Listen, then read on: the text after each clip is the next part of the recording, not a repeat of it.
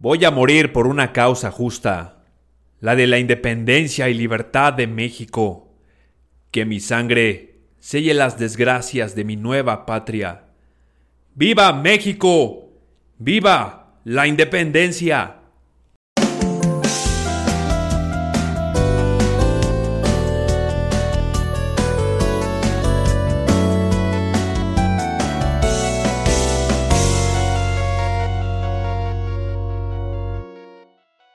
Pues qué buen intro.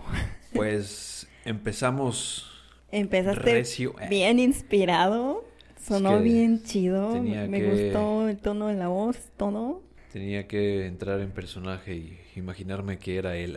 Ay, sí. Sí, justo en ese momento. Bienvenidos a un episodio más. Un episodio más del Gracias por estar Podcast. aquí una vez más, acompañándonos, escuchándonos, compartiendo. Y sí, sí, de hecho, unos amiguitos me escribieron. y Me dijeron que les está gustando bastante el podcast. Qué bueno. Pues cada que me dicen eso, yo así, no sé, me siento como pavo real. bueno, no. Es motivación no, para seguir adelante. Se siente bien bonito. Sí. Entonces, ustedes sigan comentando, sigan recomendándonos cosas, Opinando, sugiriendo. O si quieren echarnos hate, pues también se vale. Lo que sea. Nada más no tan feo, por favor. Piropos, acá a Jenny. Ah, caray. si quieren. si quieren. Billetillo. El billetillo. sí, yo creo que ya vamos a hablar, hablar ahora, Ah. a abrir. El Patreon. Pues estaría bien. Estaría bueno. De hecho, sí, hay que irlo Si considerando. no llegamos a monetizar. eh. que nos apoyen. Que nos apoyen para seguir adelante. Para hacer nuestro merchandising. Ahí si quieren una tacita con el logo del santuario.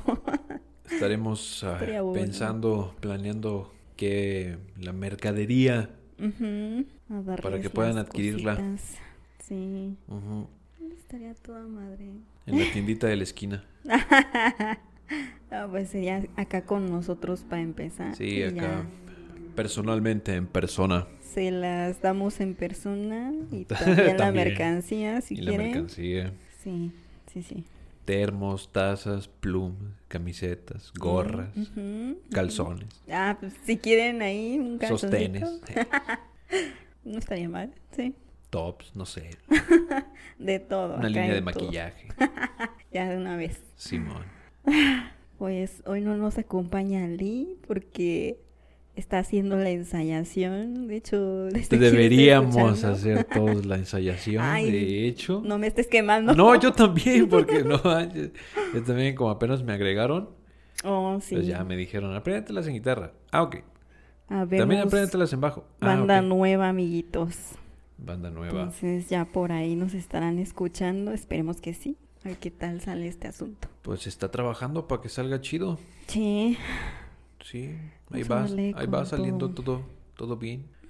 Ujú. está, está bonito, está Puliendo cosillas, pero ambiente. como todo. Y bueno, ya, como estamos en fechas, Estamos en vísperas ujú, de fecha importante para el pueblo mexicano. oh sí, Algunos se pueden sentir orgullosos, otros no tanto. Cada quien tiene diferentes opiniones, y sí, pero a fin de cuentas, pues aquí estamos, ¿no? aquí estamos y decidimos este temita que yo me acuerdo que al principio ya lo habíamos planteado Lo desde habíamos, hace sí, muchos meses, lo habíamos comentado. pero yo estaba como que no, no quiero porque iba a ser muy controversial y que no sé qué tanto. Ajá, nos van a cancelar. van a- Pero ya después dije, ah, pues qué, Pues, ¿Qué tiene? Pues, sí. pues qué. Si nos cierran, abrimos otro. Sí, y pues que me voy el mes pasado al museo, bueno, primero me fui al Cerro de las Campanas, Qué bonito. para quienes no conocen Querétaro, pues es un lugar bastante, bastante icónico, Emblemático. Sí, emblemático. Con, historia, demasiada historia. No muy bonita, pero- Mm, Sí, pero es este histórico. Pero sí se deberían dar una vuelta, Es- quienes quieran ir. Y ahí está Es recomendable. una capillita, así toda toda pequeña, toda bonita. Toda solita ahí en la cima. Sí. Rodeada de árboles. Dedicada a este personaje del que vamos a hablar el día de hoy. Vamos a hablar de un personaje Vamos a hablar muy de un archiduque. un archiduque Sí. europeo. Fíjate, o sea, ni es. siquiera era mexicano el hombre.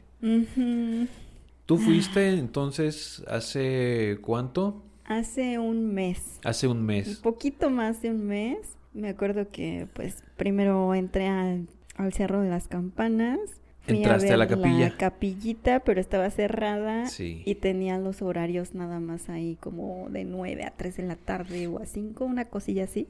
No me acuerdo bien. Ajá. Pero pues igual ustedes vayan. Luego me dirigí para la parte de atrás y hay un museíto. La rodeaste. Ajá. Oh. Y yo quería entrar. Iba con mi mamá y mi prima. que mi prima nos visitó desde Arkansas. Ya por aquí la tuvimos en Ajá, un episodio. Sí, sí, varios sí. episodios anteriores, sí. Así es, una entrevistita que le hice por ahí. Y me acuerdo que ya estaban a punto de cerrar. Eran como las... A ver, no me acuerdo si eran como las cuatro o las tres y media, una cosita así. Han de haber sido como las tres y media de la tarde.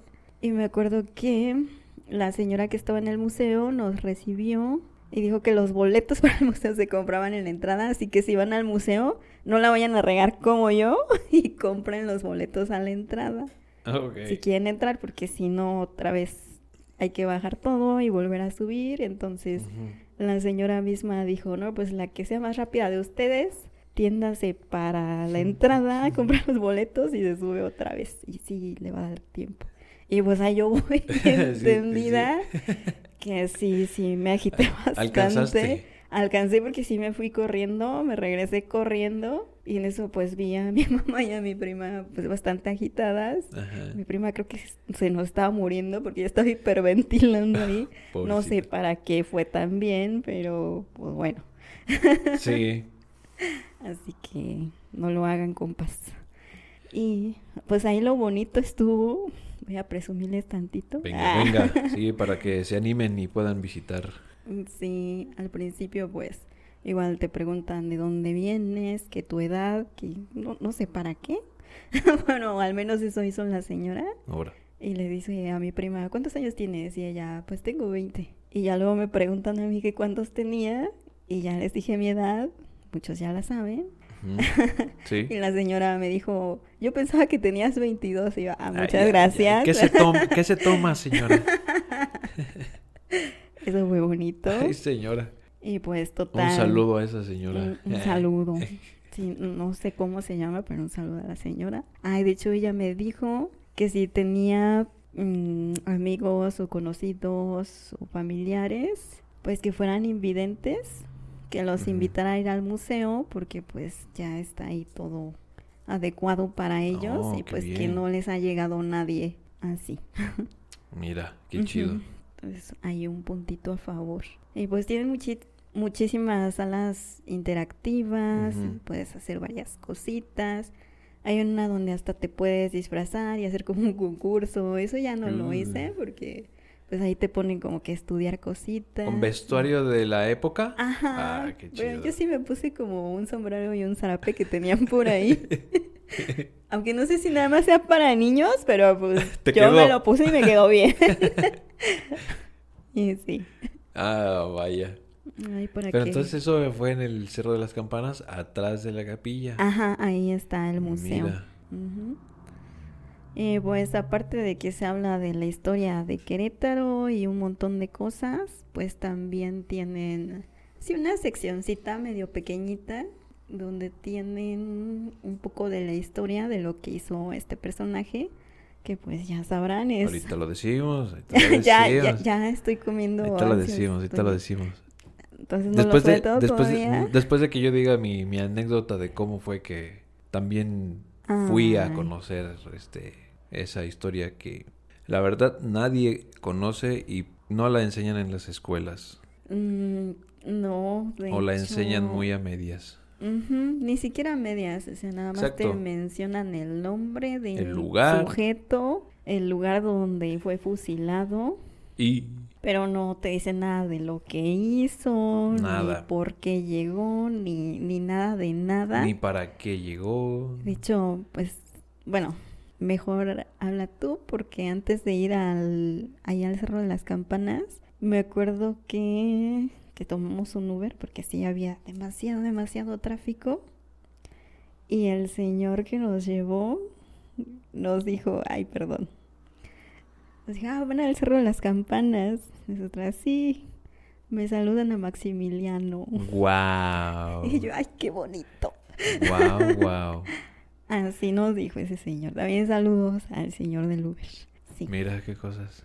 Bueno, yo tuve la oportunidad, vinieron unos parientes de Estados Unidos Ujú, y se les ocurrió darse el tour aquí por el centro.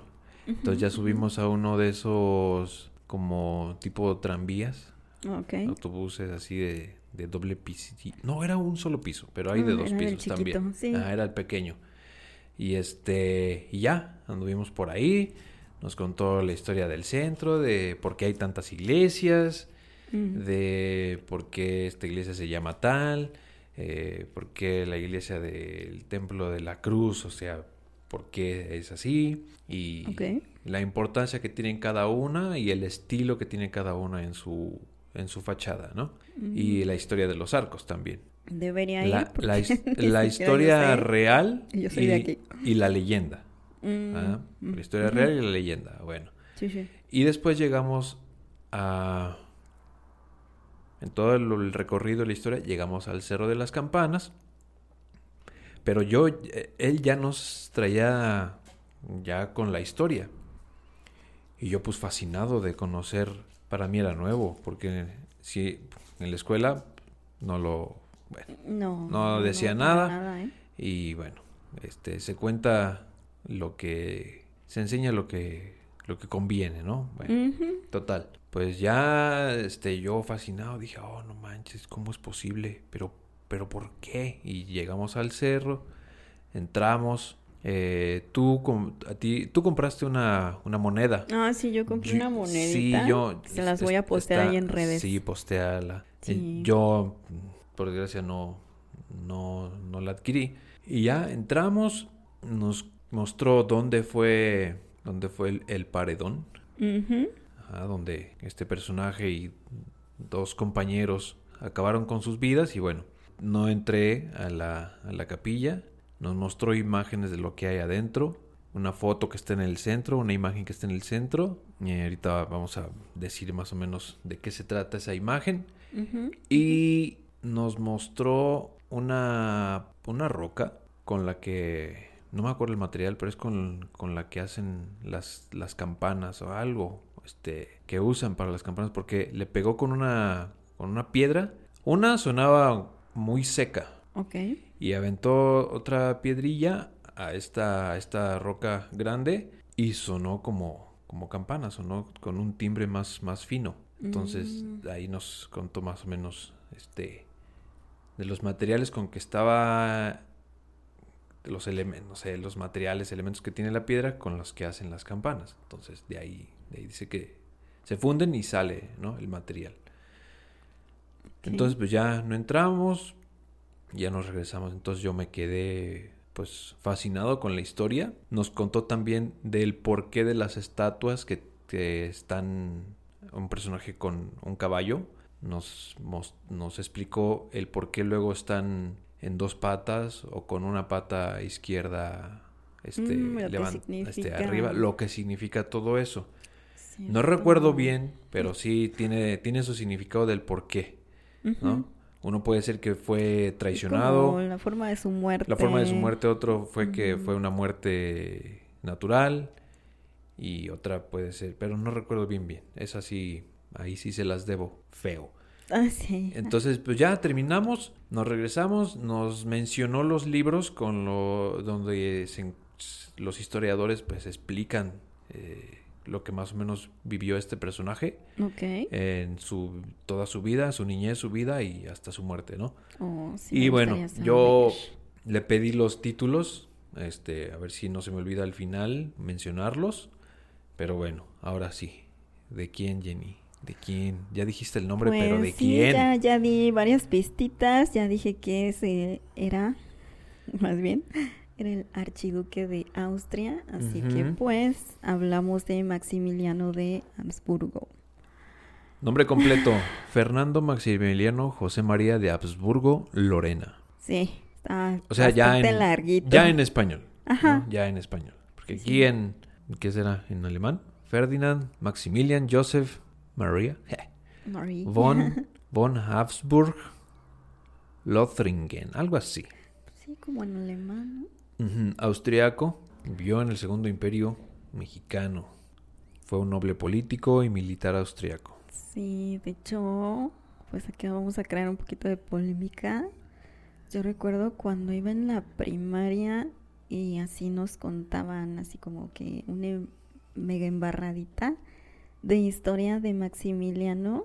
Pues lo retrataban a él como el malo, ¿no? Y que Juárez había sido el héroe y todas esas cosas. Ya. Eso a mí me enseñaron en la primaria. A todos. Pero yo me quedé con esa duda y por ahí de cuando empezaba el internet, no sé, bueno, sí, sí, como por ahí de, del 98, cositas así. Sea, empezó desde antes, pero ya cuando pude tener acceso, mm, pues yo, a mí me encantaba investigar cosas, pero sí ya fue un poquito más adelante, fue por ahí del 2000, 2001, que dije, o sea, ¿por qué tratan a Maximiliano de esa forma? ¿Por qué hablan tan mal de él? Quiero Ah. saber la verdad. Algo no Sí, cuadraba algo por ahí. No, no me cuadra. Mi intuición me dice que por aquí no es. Ah. Exacto, sí. Y, y sí, busqué así, busqué más a fondo. Y sí me encontré así como de las primeras wikis y cosas así. No era Wikipedia, eran otras páginas. No sé ni cómo accedí ahí, ni me preguntes. no me acuerdo. Y también ya tiene los añísimos. Y me Empezaba el internet. A lo mejor y hasta era fragmento de algún libro, porque no he leído ningún libro completo de su historia ni de nada. Pero sí encontré unos fragmentos grandes y me leí todo. Y pues les voy a confesar que terminé llorando. Exacto. sí, lloré toda esa madrugada y hasta el otro día todavía estaba así como, ay, no puede ser. Estuvo, estuvo feo. Sí, Estuvo cruel. Todavía me acuerdo y me dan ganas de llorar, Eh, imagínense. híjole, bueno, este, banda, si aquí escuchan a Jenny sollozar, entienden. O sea, la historia está, Sí. está fea. O sea, estaban, traían buenas intenciones, hicieron bastante, pero bueno, ahorita veremos qué onda con eso. Vamos a hablar más, más de eso. Sí, mira, él nació con el título de archiduque de Austria Así Ajá. es. como Fernando Maximiliano de Austria, pero Sí. renunció a tal título para ser el emperador de, de México, Sí, sí. bajo el nombre de Maximiliano I. Entonces, a lo mejor es al escuchar, uy, alguien quiere ser emperador, como que automáticamente podemos pensar y va mm, va a ser un autoritario o nos Mm. va a poner un yugo, ¿no?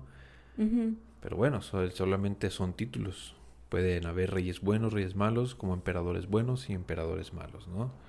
Hay, hay de todo. Pero entonces, sí, digamos, ¿qué onda? ¿Qué aconteció después? ¿Qué aconteció? Nace el 6 de julio de 1832 en Viena. Ya estaba pensando, 6 de junio. Sí, Ah, 6, 6 de No. junio, ajá. Y Salió. No, más bien, nació un mes después que yo. el 6 de De julio. julio, ajá. Mm, Sí.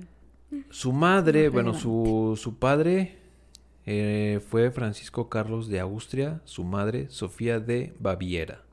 Mm, De hecho, ahí en la Wikipedia también hay mucha información de, de ambos. Ok. Ajá.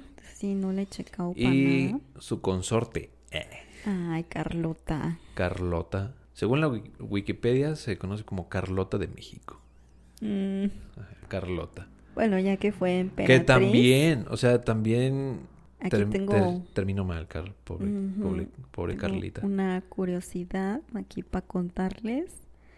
Pues cuando ellos se mudaron a México, estaban viviendo en el castillo de Chapultepec. Ah, sí. Llegaron al Palacio Nacional, primero creo. Mm, me parece que sí. ¿No les gustó? Je.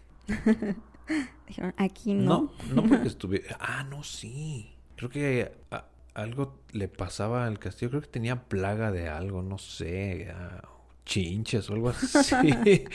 Una cosita Una de cosa esas. así y se fueron para, para el castillo. Y es más, voy a adelantar también. El paseo de la reforma. Yo quería decir eso. Venga, dilo, dilo. Venga, dilo. Pues no se llamaba así. Ajá. Como Maximiliano amaba mucho a su esposa, pues era pues, el paseo de la emperatriz. Sí. Y ya luego se lo cambiaron. Sí, sí, sí. Pero sí. y lo, sí. lo mandó a hacer. O sea, esa avenida principal en la Ciudad de México, él la mandó a hacer. Y le puso ese nombre. Eh, gracias por cambiar el nombre. No era necesario, pero bueno. Me saludan a su mamá, los que cambiaron el nombre. y prosigamos. Sí. Entonces, eh, bueno, una información acá tal vez este no tan relevante. Fue hermano menor del emperador de Austria, Francisco, Francisco José I. Mm, ¿no? Eh, ahora, en 1857 se casó con la princesa Carlota de Bélgica. mm, Bien, eh, algo que menciona, que se menciona en su, bueno, en la historia, Ajá. sobre todo en su infancia, es que constantemente padecía de mala salud. Oh, se, sí. se cuenta. ajá. Tendía a resfriarse debido a la poca calefacción de las habitaciones de, pues, del Palacio Imperial. Sí, bueno, como que era muy alérgico y Sí, cositas la esas. residencia del emperador austriaco. Entonces, sí, era un poco enfermizo el, el chavito, El muchacho. el pequeño Maximilian de aquella Oh. época. En su niñez, bueno, como a todos los niños de esa época, en ese tipo de familias, les enseñaban desde muy chicos muchas cosas. Ah, una afición que él tenía era por las disciplinas eh, naturalistas como el dibujo botánico y el paisajismo.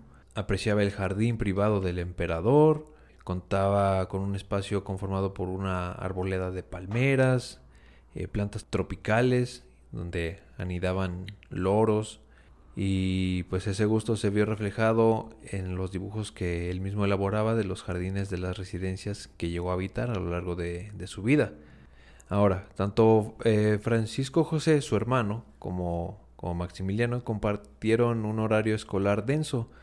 Eh, se habla de que cuando Maximiliano tenía 17 años, ambos tenían hasta 55 horas de estudio por semana. Mm. Bastantes. Y ajá, a lo largo de su educación fue ins- instruido en piano, modelado, filosofía, historia, derecho canónico y equitación.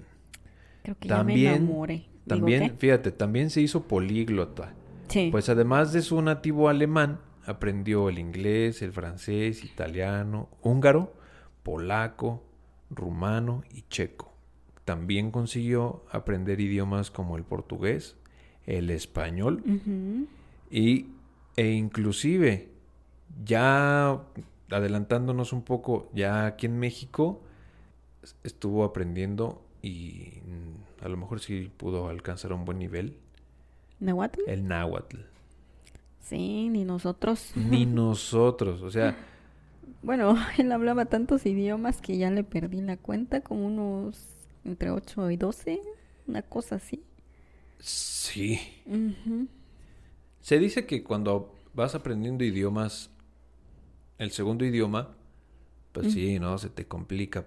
Pero ya como a partir del tercero o cuarto idioma, ya como que se te facilita. No sé qué tan cierto sea eso, Ay, no sé. pero en toda su niñez, tener pues, más de 50 horas de estudio a la semana, Uf. Se la pasaba estudiando. Idiomas y luego aparte, pues equitación y Artes, Arte, filosofía. piano. ¿De dónde, podemos decir, de dónde sacaba el tiempo, no? Así hay mucha gente y qué, qué chido. Sí, qué bonito. Es, es tener como esa, esa bueno, ya, ya no tanto. Ya casi no hay gente tan multitalentosa. No, Porque pues sí exige demasiado tiempo. porque pues redes demasiada sociales. disciplina y demasiado dinero aparte.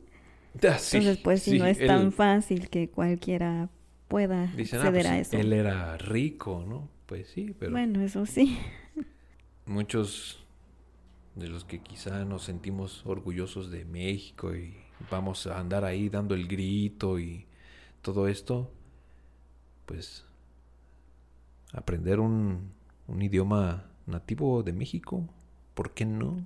Aprender un poquito de Maximiliano también. Sí, aprender el náhuatl, Mínimo. el maya, O aquí para los que son de esta zona. los que son de pues esta el zona. otomí. El otomí, exacto. Ah, para donde yo he, yo he crecido, en lo que es la Huasteca Potosina, pues también allá hay gente. Oh, ok. Entonces sí, Oh, pero sí, el, el internet, las redes sociales, Sí. sí han como que frenado un poquito esto en vez de que haya más conocimiento, parece que hay menos, es controversial y sí deberíamos dedicarle un espaciecito futuramente a las redes sociales y todas esas cosas. Ajá, sí. Sí, así como que hace falta Junto con los videos que han sido virales, también, de paso. de paso, ¿no? Sí, a nosotros que nos encanta la procrastinación, no me lo vayan a negar, todos lo hacemos. Todos lo hacemos. y sí. es sano en dosis pequeñitas, pero a veces sí nos pasamos de la raya. Y, y nos damos cuenta cuando nos pasamos. Bueno, yo sí, Sí. yo sí me di cuenta. Y hasta nos sentimos como culpables. Ajá. Porque digo, estuve ¿qué dos rayos? horas Más Viendo de dos videos horas, de sí. gente que le sacan las espinillas. De gente bailando, sí. rebotando ahí sus, sus pellejos, ¿no? Ah, caray, bueno, yo no he visto eso, pero Y ambos, ambos, que- ambos lo hacen, sí. sí, sí, Sí, pasa. sí.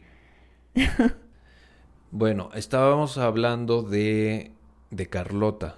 Ujú. Ok, como todos pasamos, pues no es como el único amor que tuvo él. Porque se, se cuenta que en 19 1850 eh, Maximiliano se enamoró de la condesa Paula von Linden, hija del emperador de Württemberg en Viena. Oh. Y de hecho los sentimientos fueron recíprocos. El Mm. problema es que debido al menor rango de la condesa, Oh. pues No yo, ¿eh? No, no, ándale sí, pues Francisco José, pues su hermano, Maximiliano puso- de Bateo, ni modo. y rayos. Él puso fin al idilio enviado a Maximiliano, enviando a Oh. Maximiliano a Tristé para pues familiarizarlo con la marina austriaca, en la que más tarde haría haría carrera. Pues eso pasó con con su primer amor. Mm, Sí, todavía no llegaba Carlota a su vida. La princesa de Bélgica. Bueno, en el mismo viaje, en un viaje que lo llevó a, a Lisboa, allí conoció a la princesa María Amelia de Braganza. Ay, no sé. No sabemos quién No sea. sé digo, esos lares hay- ni nada de a- nada. A lo largo de todo este episodio va a haber muchos nombres.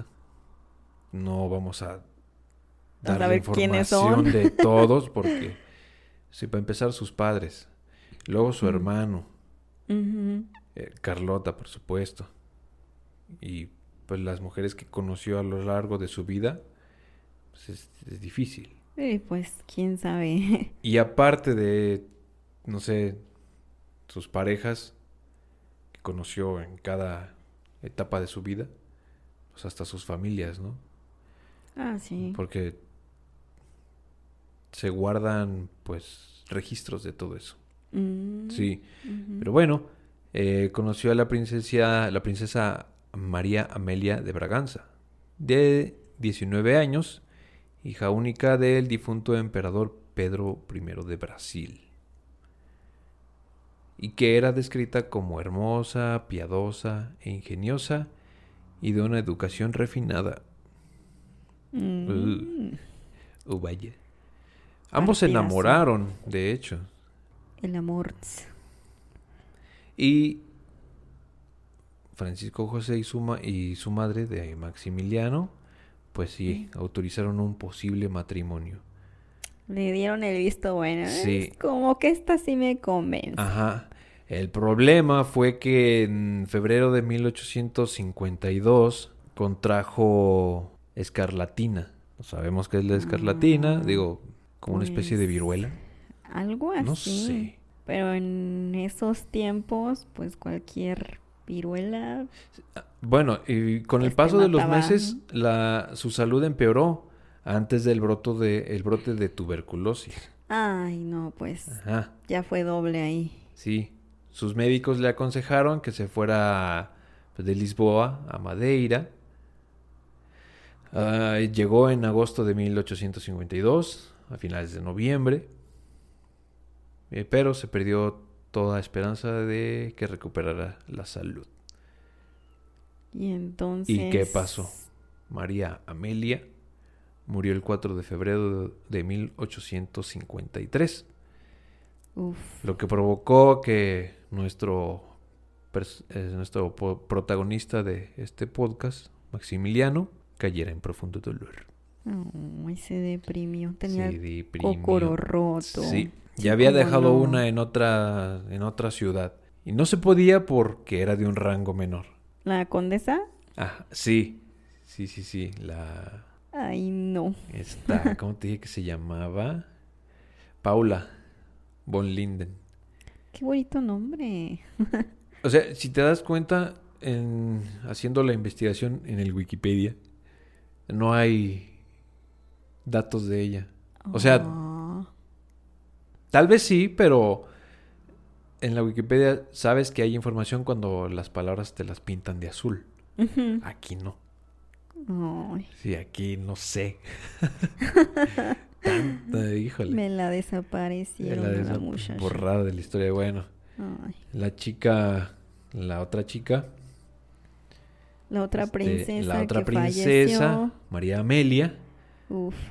Eh, contrajo, pues, esca- escarlatina, te mencioné, Ay, luego tuberculosis. tuberculosis y bueno, No, pues. se perdió toda esperanza y falleció. mm, 4 de febrero. Max- nuestro Maximiliano, pues, lloró amargamente. Pero bueno, ¿qué dijo Maximiliano? Pues la vida sigue, ¿no? Perfeccionó sus conocimientos en el mando de tripulaciones. Iba a decir una tremenda vulgaridad. bueno, El muerto al pozo y el vivo al gozo. eso dijo. Eso dijo sí, Maximiliano, no, en- seguramente. En nuestra imaginación, eso dijo. En su sabiduría. Sí, en todos sus conocimientos, sus vastos conocimientos.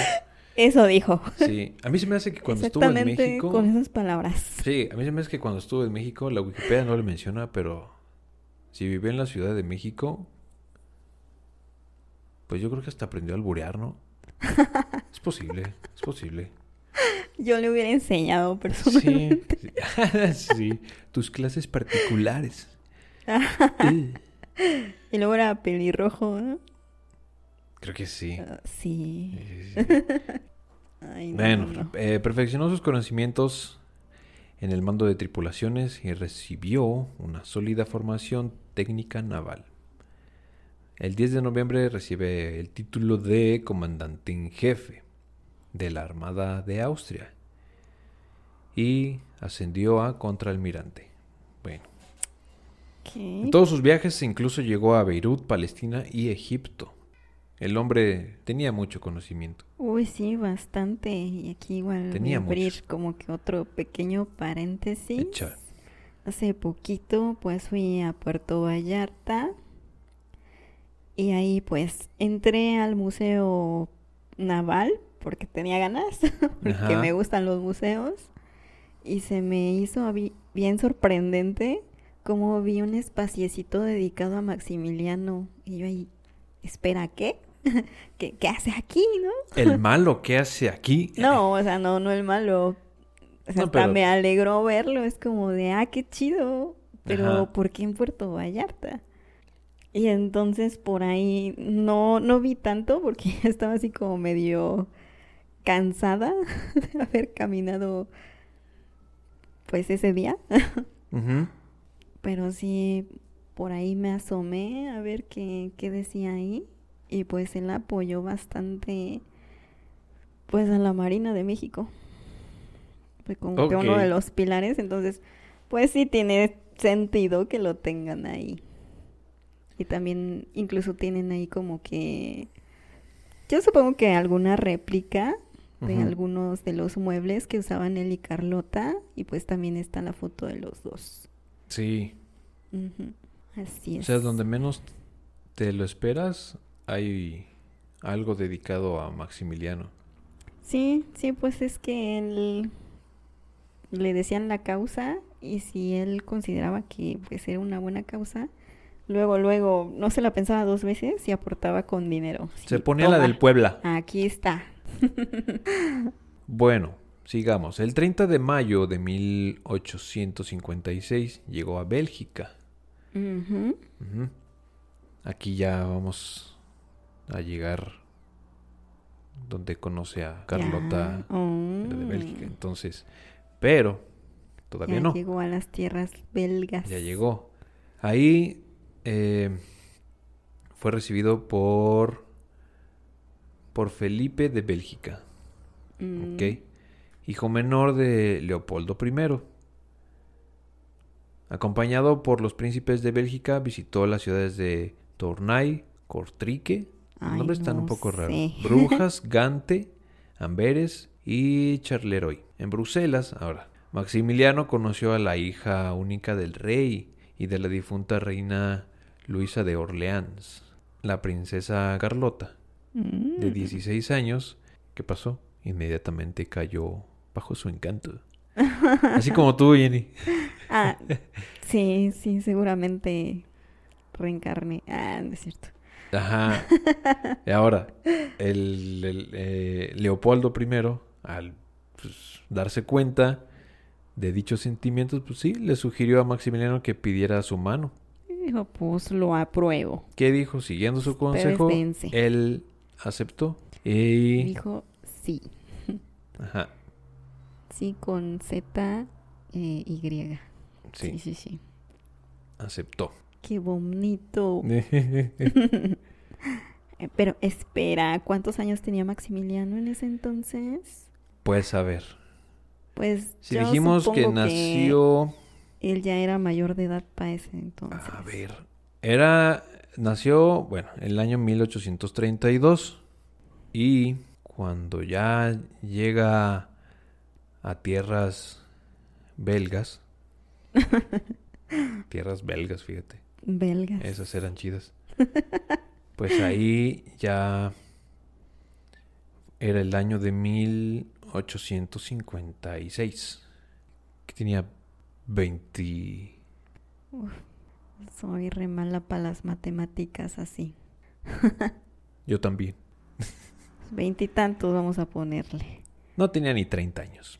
No, no, no, no, no.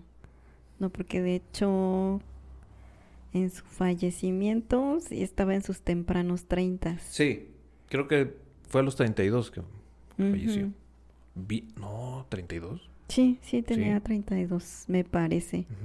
Espero no equivocarme. Ahorita, ahorita lo revisamos bien. Ok, Carlota cae en sus encantos.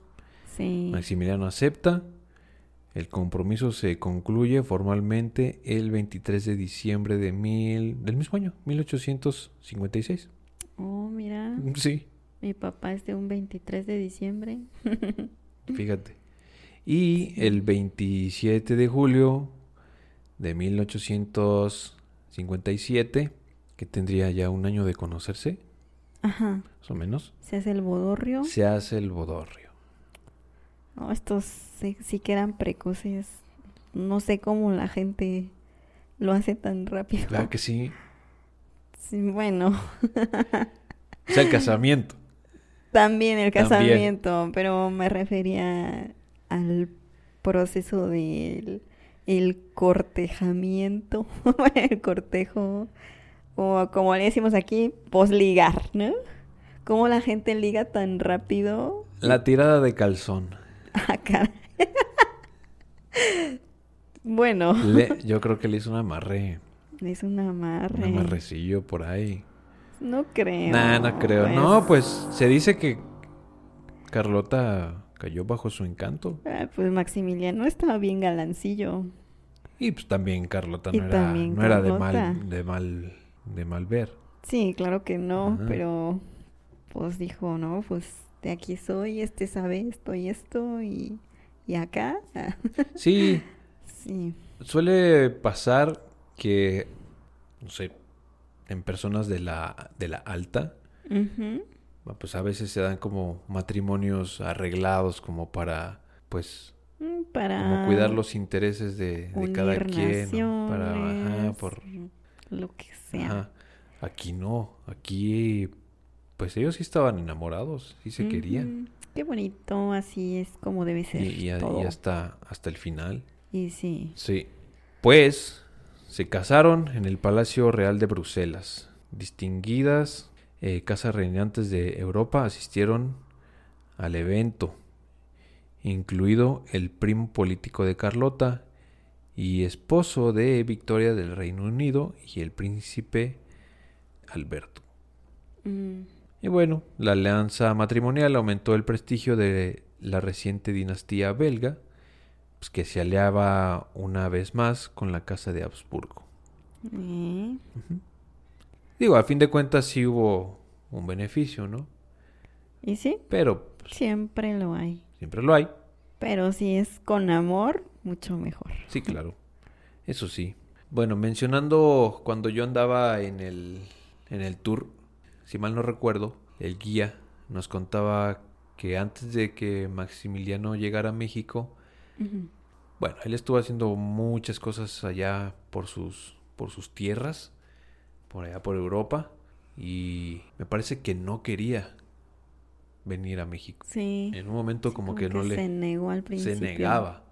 Ajá, se negaba. Este conoció a Napoleón, ajá, recibió apoyo.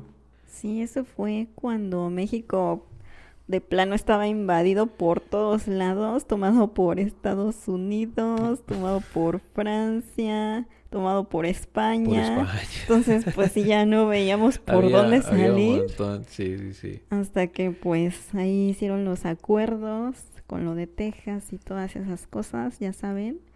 Entonces Estados Unidos se quedó conforme, se fueron. España también se quedó conforme, se fueron, pero Francia seguía así plantado. No, aquí tiene que haber algo. Sí, Yo quiero sí. más. Y ahí fue cuando Napoleón intervino y llamaron a Maximiliano. Ajá. Como para que por medio de él entrara ahí el imperio francés, ¿no? Así es. Sí, Sí, él- por Francia. Sí, se, se negaba. No estaba muy de acuerdo en, en venir. Pero pues creo que hay algo que le pasa a muchos extranjeros. Llegan a México y ya no se quieren ir. Ajá. Se enamoró de México, Se de enamoró hecho. de México, sí. Y él de verdad tenía la convicción de mejorar las cosas, de ayudar a la población. Y pues sí, aportó demasiado. Dio mucho, dio todo de sí, todo lo que pudo.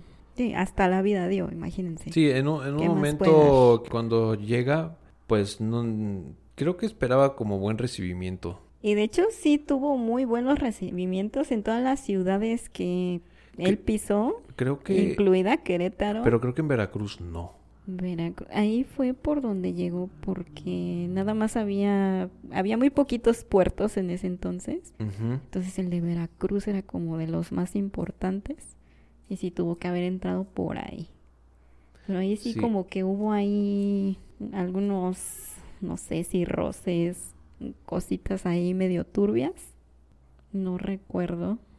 Esa parte en la historia no la estudié. pues vamos a hablar de lo que nos interesa. Ah, ya había pues, llegado, ya a, había llegado. a la Ciudad de México, ya Digo, había estado por varios laditos No, no tuvo, como te decía, no tuvo buen recibimiento, creo que en, en Veracruz. en Veracruz. No lo sé. Pues dejémoslo como, pues sí, creo que tal estuvo, vez ahí ah, no. estuvo raro su, su llegada ahí. Mm, ok. Pero sí él hizo muchos viajes a todas las ciudades importantes de México, que pues eran muy poquitas realmente, pero sí él se recorrió todo el país. Y para el 17 de agosto de 1864 fue que llegó a Querétaro por primera vez. Y aquí sí fue recibido pues con harto entusiasmo, con harta Ajá. injundia, muchísimo afecto. Aquí sí lo queríamos. Algunos. sí, bueno, eso sí. Pues lo que era el pueblo, incluso familias de la alta, sí, sí lo, sí lo querían. Fue recibido por un empresario muy importante también acá, de Querétaro. De hecho, creo que hay una calle que lleva su nombre, Cayetano Rubio. Ajá. Él fue quien lo alojó. Y pues igual aprovechó el bug este señor Cayetano. y pues que le propone un proyecto para mejorar Querétaro, obviamente. Ajá. Y este proyecto que le propuso fue el camino Querétaro-Tampico. Se supone que pues esto iba a enriquecer Querétaro porque por el puerto de Tampico entraban así todos los productos y pues iban a llegar directamente acá. Y Maximiliano luego luego dijo sí y pues desembuchó así 60 mil pesos, así como si nada, para mandarlo a hacer inmediatamente, pero no se terminó. El No proyecto. se terminó. No, no se concluyó y pues llegó hasta Jalpan, ¿En serio? que pues Jalpan es el corazón de la Sierra Gorda y pues hasta ahí quedó. Pero bueno, Fíjate que, su aporte hizo. Qué buen dato. Si ese fue el, el trayecto, pues pasaba por toda la Sierra Gorda, yo creo. Sí, Entonces, tiene que haber sí o sí alguna referencia a Maximiliano. Por lo menos en los museos. En los museos, pues sí, esto está en en, el museos. Museo del Cerro de las Campanas, esta info. Para que vayan y la verifiquen con toda confianza. Para saber si está alguna reseña en el Museo de Jalpan, hay, ver, hay que ver. Mm, Sí, sí es que lo Habrá hay. que ir Sí es que lo hay. para ver qué showcito. En territorio francés, ahorita ya hablando, ya él ya había llegado. Bueno, el, el plan que se tenía, pues era de que el territorio francés, eh, Napoleón III, fue que el que estuvo con Maximiliano, Sí. pues planeó ofrecer la corona imperial mexicana a Maximiliano, Así es. que conocía pues personalmente y cuyas cualidades apreciaba. Y este estimaba, esta estima era, era pues, recíproca, como ya se había demostrado por su visita a París en 1856. En, el mil- en julio de 1862, Napoleón citó directamente el nombre del archiduque Maximiliano como candidato. Bueno, especialmente porque él estaba pues ya familiarizado con, pues, con América por las visitas que, que ya había tenido en el imperio de, de Brasil, Mm, la cual pues era la única monarquía del, del continente. Entonces ya tuvo, ya había tenido varias visitas, no había sido la única.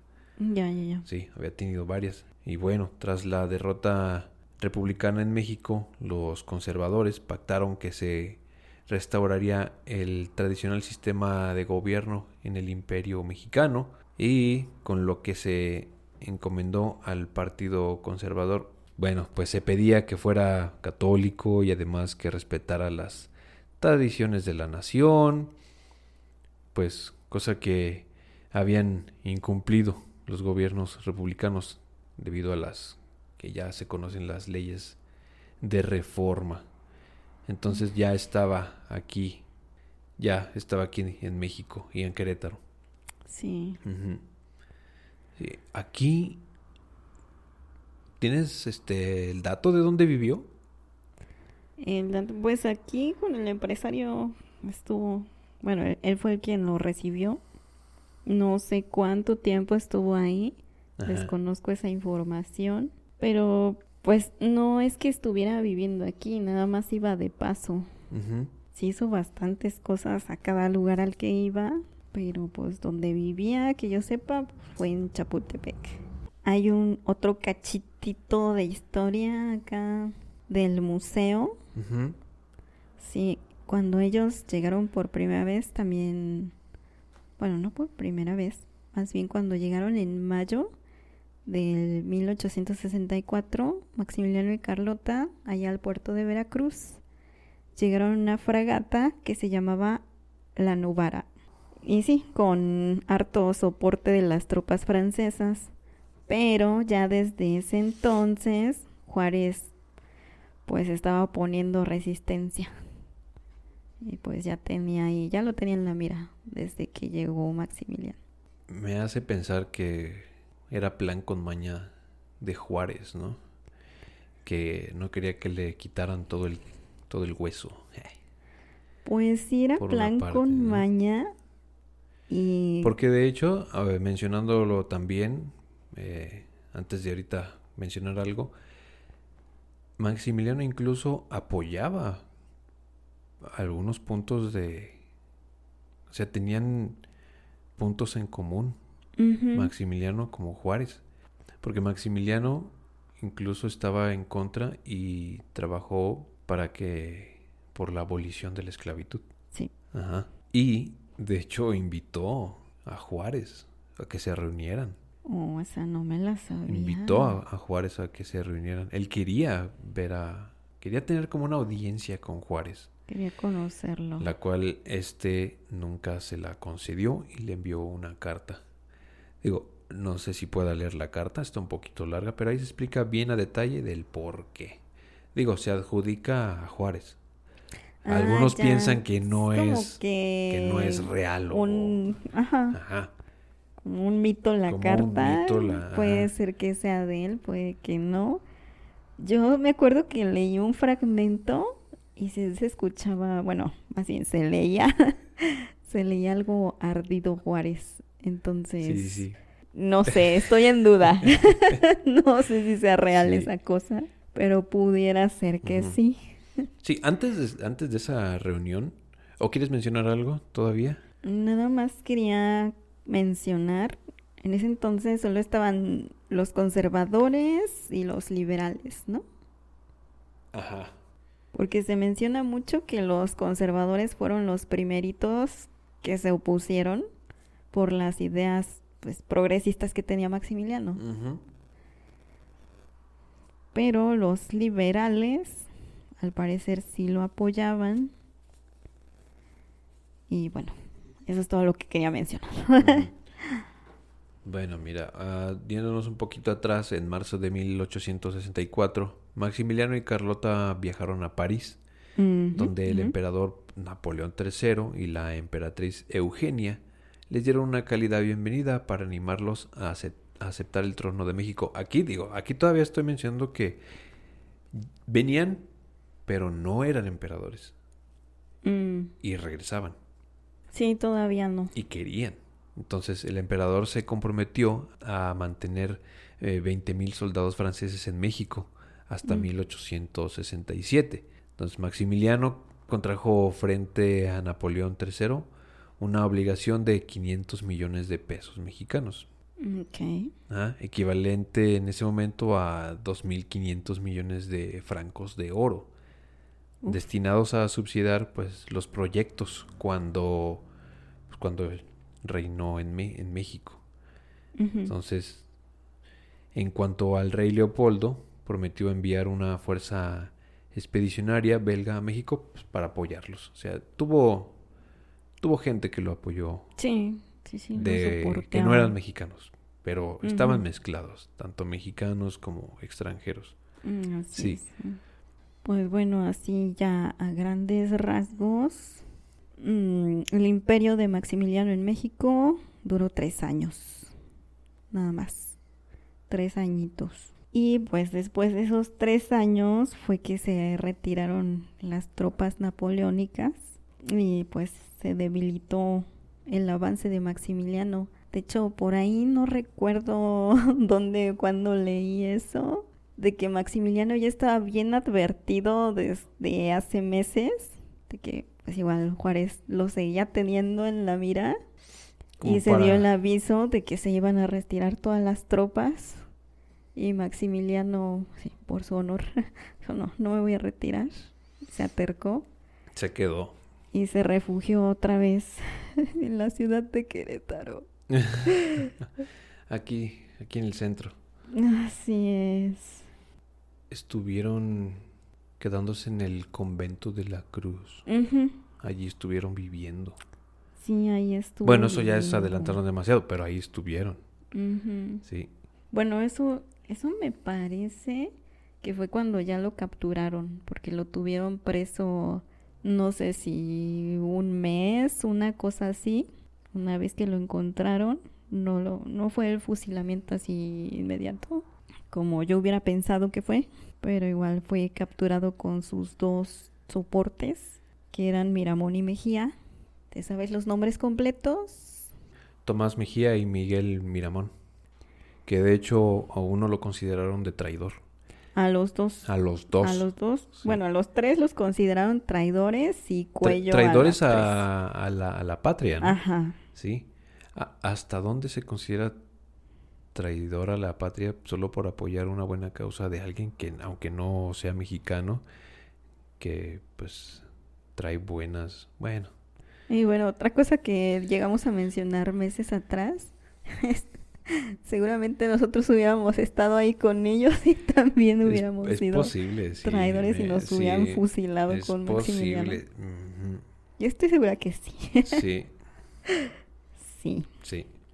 Sí, mira, eh, tengo, tengo la información de por qué no se instalaron en el castillo de, de Chapultepec. Ahora sí, sí había chinches. Eso fue ah, pero te refieres a que había chinches en el Palacio Nacional. En Palacio Nacional, sí.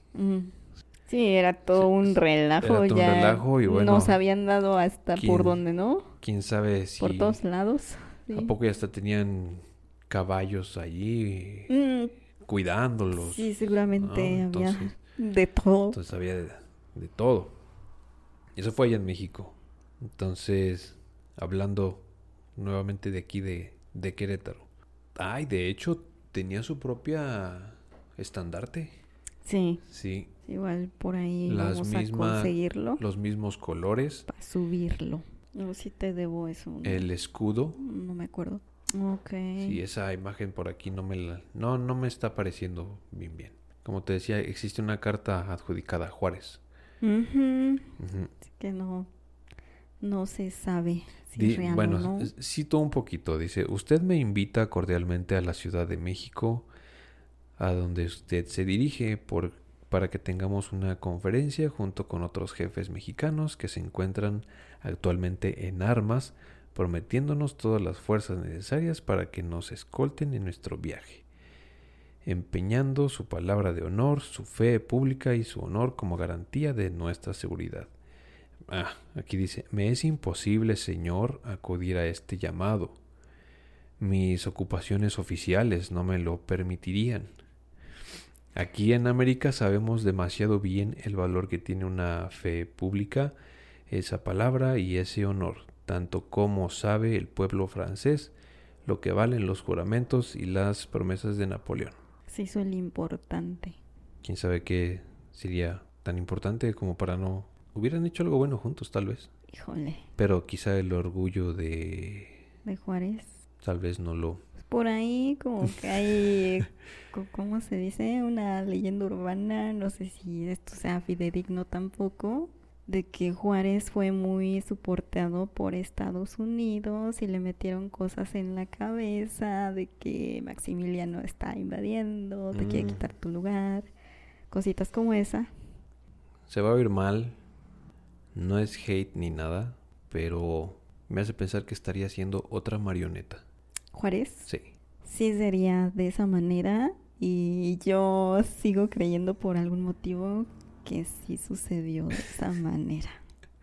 Como dicen por ahí, piensa mal y acertarás. Pues sí. Sí. Ya al final dice, ciertamente, Señor, la historia de nuestros tiempos registra el nombre de grandes traidores que han violado sus juramentos, su palabra y sus promesas, han traicionado a su propio partido, a sus principios, a sus antecedentes y a todo lo que es más sagrado para un hombre de honor, y en todos estos casos el traidor ha sido guiado por una vil ambición de poder y por el miserable deseo de satisfacer sus propias pasiones y aún sus propios vicios. Pero el encargado actual de la presidencia de la República salió de las masas oscuras del pueblo. Sucumbirá, si es este el deseo de la providencia, cumpliendo su deber hasta el final, correspondiendo a la esperanza de la nación que preside y satisfaciendo los dictados de su propia conciencia. Pero existe una cosa que no puede alcanzar ni la falsedad ni la perfidia, que es la tremenda sentencia de la historia. Ella nos juzgará. Ah, ¿Quién sabe si Y sea no- real esa Y no cosa? asistió. pero- No se sabe. Se adjudica, pero bueno. ¿Qué piensan ustedes? ¿Qué piensan? O sea, ¿Que sabemos que... real o nel? Digo, sabemos que nos escuchan gente de otros países. Ah, sí, esto sí es muy Pero- de México por las pero fechitas. Creo que en todo, en cada país, pues hay historias que Imagínate. están, que a muchos no, no nos enorgullecen, ¿sabes? ¿Cómo tendrán esto en la historia de Austria? Voy a abrir un pequeñito paréntesis chismoso. Cuando empecé a jugar LOLcito, tenía un amigo, bueno, es que yo tenía cuenta en otro servidor, en el de Norteamérica, Ah, ok. y ahí conocí a un amigo que me dijo que era de Austria. Y... No, nunca le dije que yo era de Querétaro. o tal vez sí. No, no me acuerdo. A lo mejor que sí me llegó a echar burla de algo. Pero puede ser un amor. Ah, donde Ajá. quiera que estés, te amo. Ah, no es cierto. Te amo. Te amamos. Te amo, Maximiliano. Ah.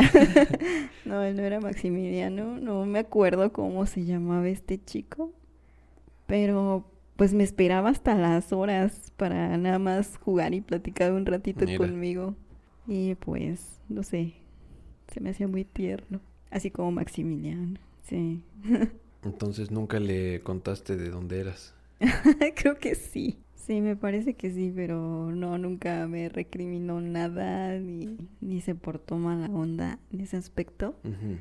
No, pero sí me hubiera encantado preguntarle pues sobre esto, ¿no? Sobre estos asuntos, cómo nos tienen allá en su historia. Híjoles. Yo tengo un dato y creo que no. Y estoy seguro que ha pasado de generación y me parece que no es muy bueno. Sí, ahorita, ver. ahorita menciono por medio de, de quién. Ahorita, Ok. que, ahorita que lleguemos casi, casi al desenlace, bueno, al clímax Pues de. ya estamos llegando a eso, de- ya hasta mencioné cómo fue lo del fusilamiento y con quién. Ya te adelantaste mucho, Ya. Jenny. Mencionabas que estuvieron retirándose tropas que Ajá. estaban con Maximiliano. Así es. Ok. Aquí yo imagino que tanto Maximiliano como Carlota pues tenían, pl- tenían plática. Claro. Porque también la señora, o sea, tenía pues pantalones, ¿sabes? Por así decirlo. Sí los tenía, sí, que los tenía, porque Sí ella los- pues también estaba al tanto También. de que las tropas se iban a retirar. Entonces ella se fue para las Europas en busca de alguien que siguiera soportándolos. Pero antes de eso, estando aquí en México y andando con Maximiliano, la historia la retrata como que fue la primer mujer que gobernó, Oh, sí, que tenía un puesto sí. De, de gobierno, no como una presidenta o gobernadora, pero tenía un puesto importante en el mando. No como ahora No la como- primera dama. No como ahora, no, no, no, no, estaba como una... casi, casi como a la par. O sea, ella no estaba en el DIF, o sea, ella estaba al frente, ¿no? Ah, y estaba ahí apoyando a, a todas las personas. Sí. Una cosa que hicieron juntos fue poner escuelas, poner como, no sé, llamémoslo, instituciones para ayudar a, a los más necesitados. Ujú, Anduvieron haciendo mucho. Entonces tuvo ese cargo importante en el, en el gobierno. Y sí, se menciona que, que fue la, la primera mujer. Estando aquí en, en Querétaro, en el auditorio, en el Teatro de la República, Mm. donde se, fir- se firmó La constitución. la Constitución. Ahí ellos estuvieron presentes, no sé, parece que fue, no sé si fue que estuvieron presentes en lo de la Constitución o en el- lo del himno nacional. De eso sí no sé. No, no, no, no es cierto. Ahí, ahí pasó otra cosa. Eso no. Mencionamos que ya se estaban retirando las, las tropas. Y ya también estábamos mencionando que, pues, Carlota viaja. Sí.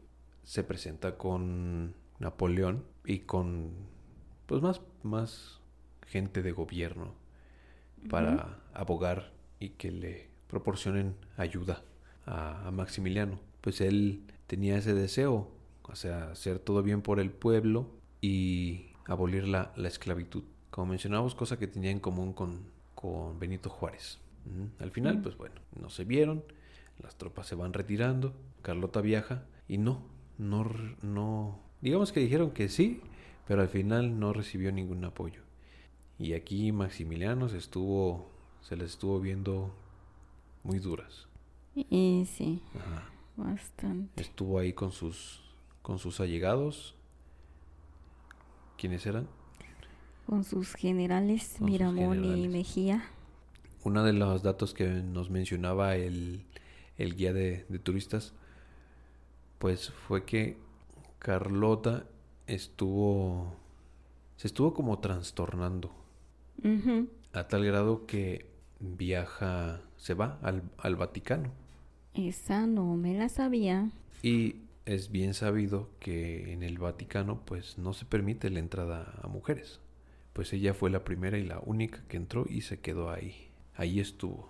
No sé si la estuvieron persiguiendo o en su trastorno ya de, de delirio porque se estuvo, estaba sí, ya, le pegó fuerte. le pegaba, ajá. Tal vez el estrés de que no recibía apoyo, qué estaba pasando, pues tomar la decisión de, de viajar a Europa y bueno, tal vez fue, cayó en un gran estrés, empezó a trastornar, preocupación y bueno, se fue al Vaticano. Ella ya estuvo. Eso es lo que nos, en el viaje que, bueno, en el recorrido que yo tenía, Pero eso fue antes de que se enterara de que Maximiliano ya había sido fusilado. no, ahí todavía no, ahí todavía vivía. Por eso, fue antes. Sí, eso fue, Sí. eso fue mucho antes. Bueno, mm, fue antes. Ahí se quedó y bueno, regresamos con lo que estaba viviendo aquí en Querétaro, Maximiliano. Entonces, lo aprisionan, no le estuvo yendo muy bien en su encierro. No, de hecho, lo tuvieron como en dos lugarcitos distintos. Sí, No recuerdo exactamente. uno fue el, creo que el convento del Templo de la Cruz.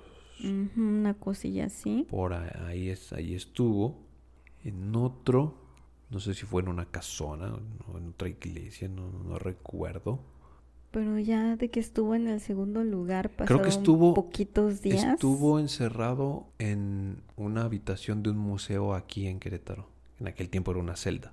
Oh, no, la verdad no sé. y no ahora sí, cuando lo iban a juzgar, fíjate cómo, cómo se movía. No estuvo en su juicio. Mm, Digo, estuvo enfermo. ok. Te- o sea, sabemos que desde niño pues, era enfermizo y pues seguía con sus achaques Sí, sí, sí. y en su juicio no estuvo presente. Lo juzgaron en, ahora sí, en el Teatro de la República, Mm. en el cual él no estuvo presente. ¿Cómo iba a salir, pues no sé, ganador o victorioso o declararse inocente si no estuvo en su...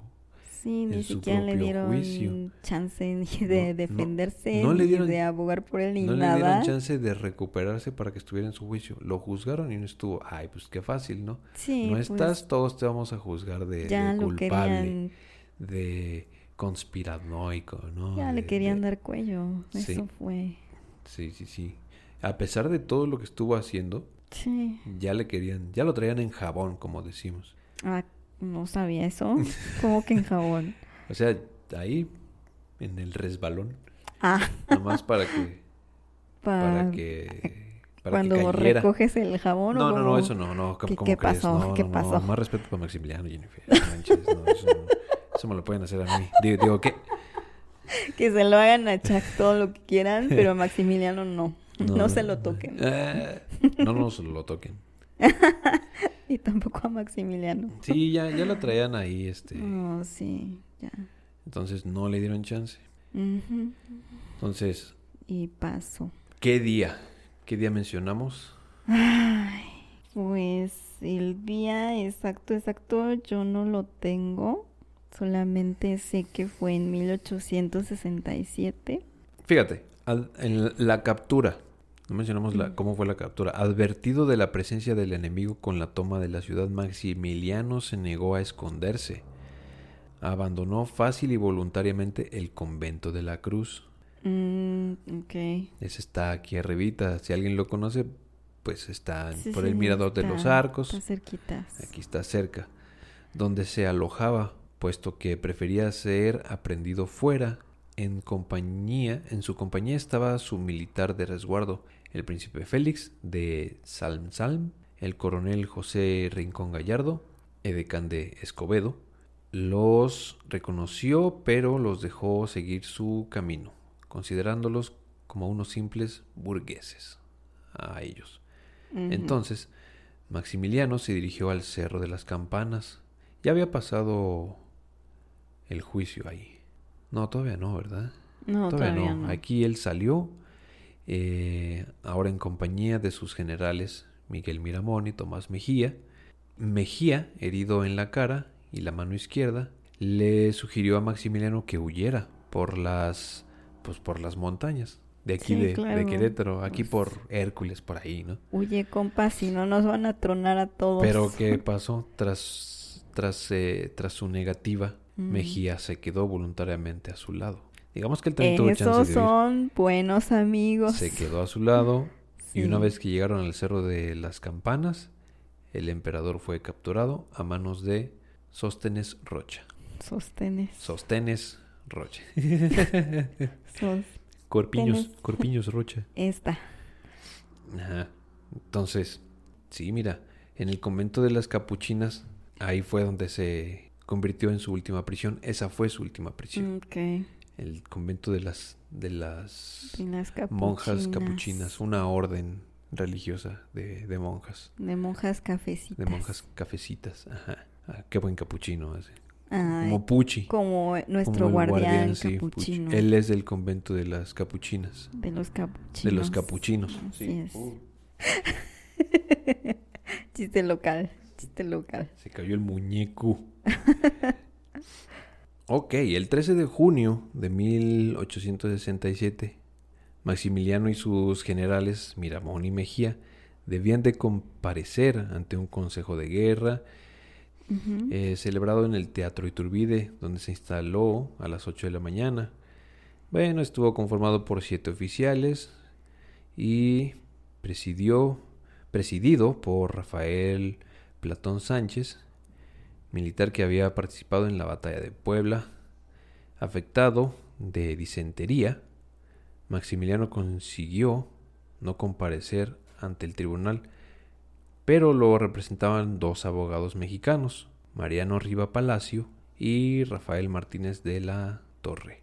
Hasta creo que es pariente, porque tengo familiares de la Torre. Mm, Tu No los- pariente no supo defender. No supo hacer su trabajo. También que me salude su mamá. Ah, Hijo de su. sí. Me hago del 12 en su tumba, ¿no es cierto? Bailaré esa en su tumba. en la de Juárez, ¿no es cierto? Bueno, tal vez. Uy, la acusación contenía 13 puntos. Al día siguiente, después de que el fiscal eh, Manuel Aspiros la leyera y expusiera que los hechos eran obvios, recibió tres votos a favor de la pena de muerte y tres a favor del destierro. El séptimo voto de Aspiros concluyó la condena de muerte. Muchas gracias, fiscal. malditos hijos de... Ya. Ay, Miguel. Ay, Miguel. Ay, Miguel. Ay, Miguel Miguel. Aspiros. Él fue el que dio el último voto decisivo, pena Hijo de de- muerte. Dilo, Jenny, dilo. No importa que nos censuren. Hijo de su ti. sí, Sí, caray. el Miguel nunca hizo caso. Bueno, Uy, fíjate. O sea, se estuvieron haciendo intentos para que pues no lo mataran. claro. Entonces, ¿qué pasó?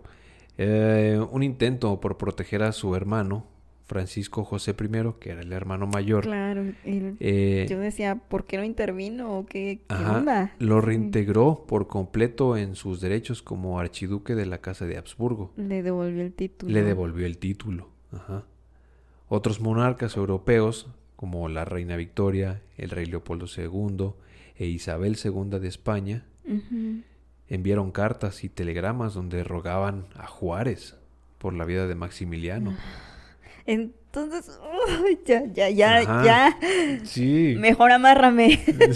Es que, ahora, fíjate, y otros personajes destacados de la época como Charles Dickens, Ah, eh, Víctor Hugo, este no lo ubicó, ahí perdónenme, eh, Giuseppe Garibaldi, Mm, Yo no sé quién es. ese después veremos, pero Charles Dickens y Víctor Hugo eh, también lo hicieron. Ah. Cuando se concluyó el veredicto y los alegatos finales de los abogados defensores, se encontraba presente Juárez, el varón Antón, von Magnus y un grupo de mujeres oriundas de San Luis Potosí, unas, unas paisanas, eh, Estado imperialista. O sea, estaba... El Estado imperialista, pues era pues, donde gobernaba el emperador, que pues, Maximiliano, ¿no? Sí, sí, sí. Ah, le rogaron, hincados, que le perdonaran la vida. Fle- inflexible Juárez les respondió, la ley y la sentencia son en este momento inexorables, porque así lo requiere la seguridad pública. La seguridad pública, Ay, no puede ser. La Huelo harta envidia de parte de este sujeto que no quiero mencionar, pero que medía 1.28. Hasta yo estoy más alta que él. ¿en serio? Hasta yo lo hubiera podido patear a la ALB. Yo no me acordaba de su estatura. 1.20, 1.28. es neta. Sí, eso medía. Wow. Y a mí se me hace que Maximiliano ha de haber medido como un ochenta y tantos. Unos dos metros, ¿no? O unos 90. sí, yo creo. seguramente.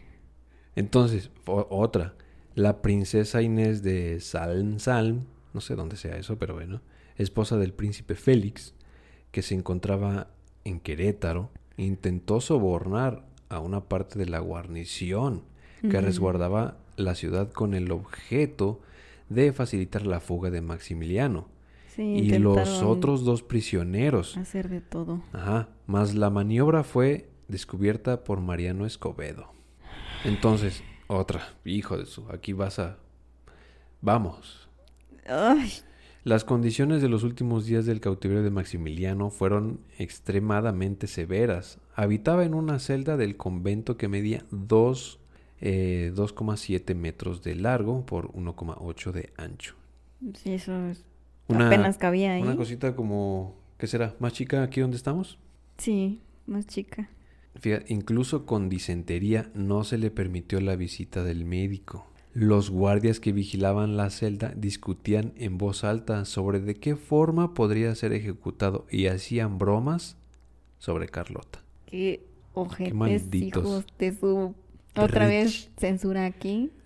Más tarde, y al margen de la de lo del oficial, Maximiliano consiguió recibir visitas de su médico privado y de Félix de Salm Salm. No sé si era esposo de acá de Inés. Oh, sí. Ahora, en un, en un último intento, Maximiliano le escribió a Juárez para pedir el perdón de las vidas de Miramón y Mejía. Fíjate, ni siquiera de la de él, de las de sus dos Ay, de amigos. sus amiguitos. ¿Qué pasó? Juárez se las concedió. Pues no, se resultó en vano. Se lo pasó por el arco del triunfo. Exacto. Se las pasó por cada arco de aquí, de la ciudad. Entonces, llegamos a la ejecución que fue programada para el miércoles 19 de junio de 1867. Una tarde soleada incluso. A las 3 de la tarde. De madrugada Maximiliano se vistió con un traje negro y algo que no sé qué sea, el toizón de oro. ¿Sabes qué es eso? No, la verdad no. No tengo el dato. Con ayuda de su criado y cocinero, el, su cocinero Tudos. Maximiliano reci- recibió al padre Manuel Soria y Breña, con quien se confesó por última vez. Poco después, Maximiliano se sintió bastante mal, por lo que le dieron viales de, de sal, pero aún así Soria ofició una misa tanto para Maximiliano como para los generales Miramón y Mejía. Al terminar la misa, eh, les dieron su última comida, pan con pollo y vino. Ni siquiera tocaron el pollo. Bueno, ya para qué. No, no obstante, bebieron un poco de vino. Y ya para las seis y media de la mañana entró al corredor del convento el coronel Miguel Palacios, el encargado del pelotón de fusilamiento. Eh, junto al resto de los hombres del pelotón, cuando ambos se encontraron, Maximiliano excla- exclamó, Estoy listo. Tres carruajes de alquiler aguardaban a los condenados, quienes subieron junto a Soria, recorrieron las calles de las Capuchinas y la laguna rumbo al Cerro de las Campanas, lugar de la ejecución, donde está, hemos mencionado, de la capillita, el pequeño museo. Sí. Si has visto fotos antiguas, ahí no había árboles, era un cerro pelón Oh, sí y una capillita ahí pelón, sí. sola, no había, no había nada de árboles. Y a- hasta arriba hay una estatua súper enorme de ese personaje. La estatua, Sí, yo pensé, no es un maestro. no, es una estatua. Pero no es de un maestro, es de... Es del HDP. del, del, este... Del coronel Miguel Palacios. No. ¿No? De Benito. De Benito Juárez. Camelo. Ah, uh, como dijo... Como dijo este... El... El... El señor... Que en gloria esté... El loco Valdés. Dijo. Le hizo, un- hizo una broma en televisión refiriéndose a, a Benito Juárez. Y creo que fue cancelado o, o lo regañaron. Ay, nos van a cancelar le, el podcast. le mencionaron, me- mencionó así como, no sé cómo era el chiste, pero terminó diciendo la frase, Bomberito Juárez. y que lo, y que lo bajan. Pues sí, este loco Valdés de la dinastía, de la dinastía Valdés, de Don Ramón. Hermano de Don Ramón. Entonces, ya llevaban los carruajes, van a hacer las campanas, eh, los iba, el pelotón pues, los llevaba vigilando, el primer batallón de Nuevo León. Entonces, durante el camino Maximiliano se puso dubitativo. Se preguntó si Carlota seguía viva. Mm. Y aquí vamos a empezar con la lloración. También observó el cielo Sí. despejado y exclamó, es un buen día para morir. Me recuerda a John Wick. Cuando llegaron al lugar, Tudos le exclamó su cocinero. Siempre te has negado a creer que esto sucedería. Ves que estabas equivocado, pero morir no es tan difícil como crees. A Tudos, Maximiliano le lanzó su pañuelo mientras decía en húngaro, llévale esto a mi madre y dile que mi último pensamiento fue para ella. Oh. Le entregó a Soria su reloj que contenía un retrato de Carlota y le dijo, mande este recuerdo a Europa, a mi muy querida mujer, si ella vive, y dígale que mis ojos se cierran con su imagen que llevaré al más allá.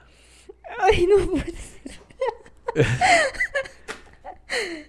Hijas, los tres, conde- los tres condenados fueron puestos en fila detrás de un tosco muro de adobe que había sido mandado construir el día anterior por el batallón de Coahuila. Y Maximiliano le insistió a Miramón que él debía ocupar el lugar en el, en el centro, diciéndole, general, un valiente debe de ser admirado hasta por los monarcas. O sea, Maximiliano no quería estar en el medio. Quería poner al otro en medio. El pelotón estaba integrado por cinco soldados, dirigidos por el capitán Simón Montemayor, de 22 años. Maximiliano le entregó a cada uno de los soldados una moneda de oro, pidiéndoles que apuntaran bien y no disparasen a su cabeza. Apunten bien, mancos. Antes del momento. moneda. Y fíjate, antes del momento exacto de ser fusilado Maximiliano, con voz clara exclamó, voy a morir por una causa justa de la independencia y libertad de México. Que mi sangre sigue las desgracias de mi nueva patria. Viva México, viva la independencia. Ya que se aproxima el 15, 16 de septiembre, bueno, Pues ya. ya un motivo más para festejar raza Porque este episodio se va a lanzar ese mismo día. ese día. Escúchenlo, híjoles. Y lloren con nosotros. Sí. Mientras Miramón pronunció unas palabras en las que se negaba a ser considerado un traidor. Claro, sí. Mejía no dijo nada, aunque miraba directamente a los militares. De frente y órale. ¿eh? Acá, hijos de su. Ap- apúntele a ver bien. si es cierto que tantos tanates tienen. Después de Ah. pronunciar sus últimas palabras, Montemayor ordenó abrir fuego contra los reos. Mejía y Miramón cayeron casi de inmediato. Pero Maximiliano se tardó un poco más, por lo que Montemayor le indicó con su, con su espada la ubicación del corazón al sargento Manuel de la Rosa, que siguió su orden, y todavía le dio una estocada en el. disparó a quemarropa directo al corazón.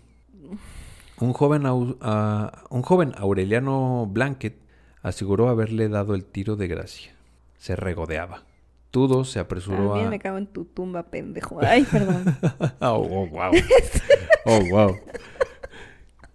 Bien, bien, Jenny. Sí, de, des- desahoguémonos aquí. Sí. Esto lo voy a borrar, pero bueno. Tudo se apresuró a apagar el fuego. Se le prendió, fíjate. Y como le había pedido Maximiliano, le quitó el paño que cubría sus ojos para llevárselo a Carlota. Con desdén, Palacios declaró, esto es obra de Francia, señores. Ah. Viene lo peor. No puede haber nada peor. Mm, eh, un anónimo médico austriaco que residía en la Ciudad de México fue llamado por autoridad, por, con anterioridad, perdón, para que llevara los productos necesarios para un inminente embalsamamiento. Ok. Bueno, ya tras el fusilamiento de Maximiliano, se le mandó colocar una sábana sobre su cuerpo en el ataúd, que más tarde fue tomado por un grupo de soldados que lo llevaron al convento de las capuchinas. Bueno, para no hacer la historia tan larga, se, se cuenta que cuando ya estuvo en el proceso de embalsamamiento, no lo hicieron bien. O sea, como. Digamos que ya lo habían embalsamado Sí. y lo llevaron a México. Ujú. Entonces, por ahí en la travesía, el, la carreta donde lo llevaban se cae Ay. y, se- y ahí va el cadáver. Y se salió. Se ajá. Ahí, ahí cae y tuvieron que hacer otra vez el, el trabajo. De hecho, tú ves una foto y se ve un trabajo mal hecho de embalsamamiento.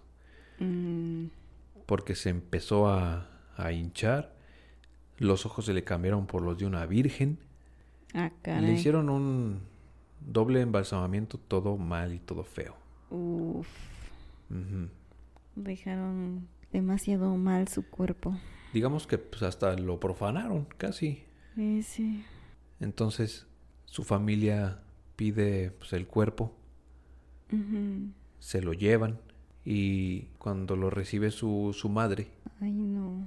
pues lo ve y no lo reconoce y dice, este no es mi hijo, este no es mi Maximiliano.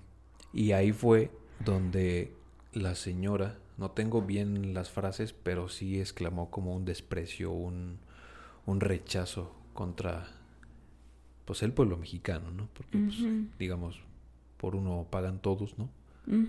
Desgraciadamente, emperatriz lo sentimos mucho. Mil perdones. Mil perdones. Pero sí, su, su mamá sí no, se, pues, se enojó. Toda triste llorar a su hijo y darse cuenta que en el ataúd no era. Estaba todo cambiado, todo irreconocible. Sus ojos no eran sus ojos, eran de una virgen.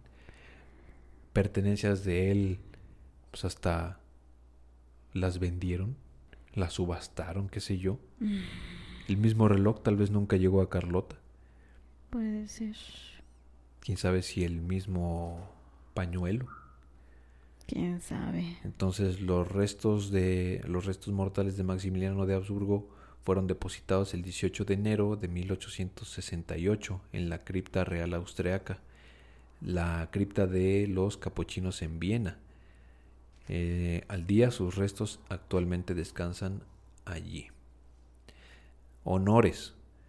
En 1871 está, hay una estatua de Maximiliano I erigida en, en Heitzing, Viena, por Johann Meixner. En, ahora, en 1875, una estatua de Maximiliano en Trieste, pero fue retirada por razones políticas al final de la Primera Guerra Mundial, luego reensamblada en el Parque del Castillo de Miramar en 1961. Estuvo mucho tiempo retirada. Regresó a su ubicación original el 19 de diciembre del 2008. No, pues sí, fue bastantito. Sí. En el 1876, una columna rostral, inicialmente erigida por la Armada Austriaca en Pula antes de ser trasladada a Venecia. Entonces, esos son algunos. Tú te, has, tú te encontraste con, con otro. Con... ¿Con otro? Con este... Ah, caray, ¿qué pasó? con una... ¿Con quién?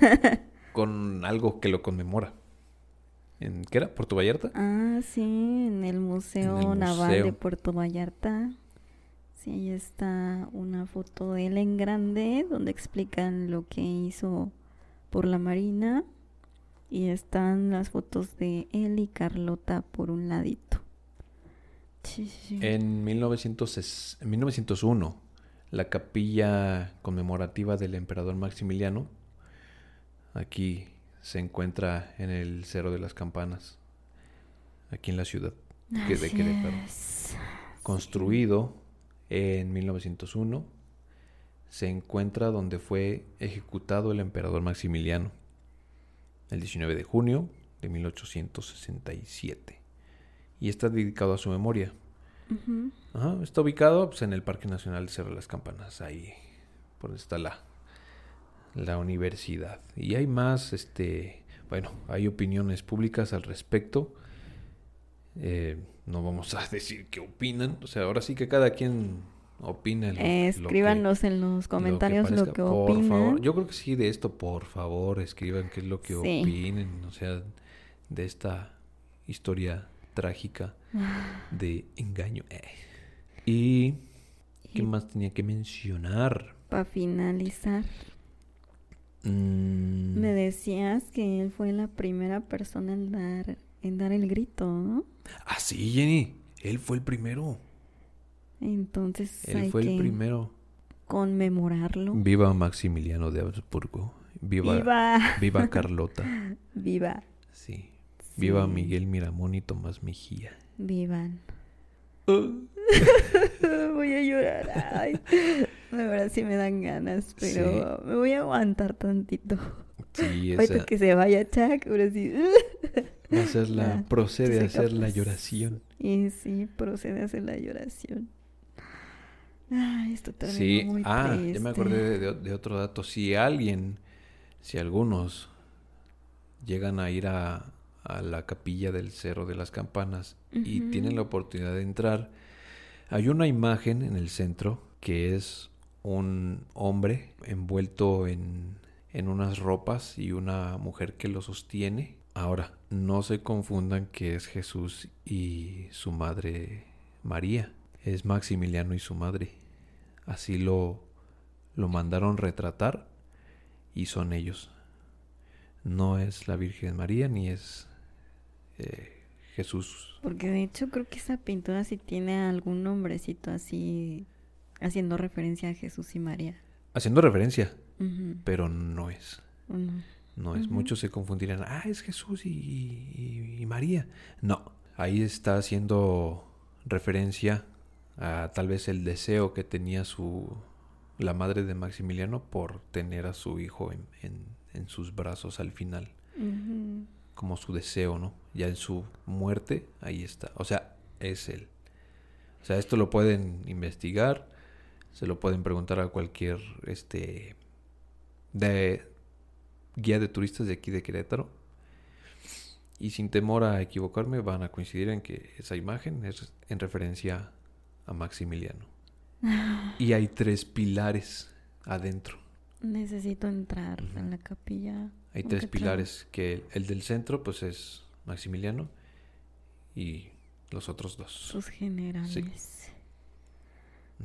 Son ellos, o sea, esos pilares están ahí por algo. Por ellos. Sí, esa fue la historia. Yo no sé, yo pues como nunca he acostumbrado a oír como el grito, bueno, con esto menos tal vez.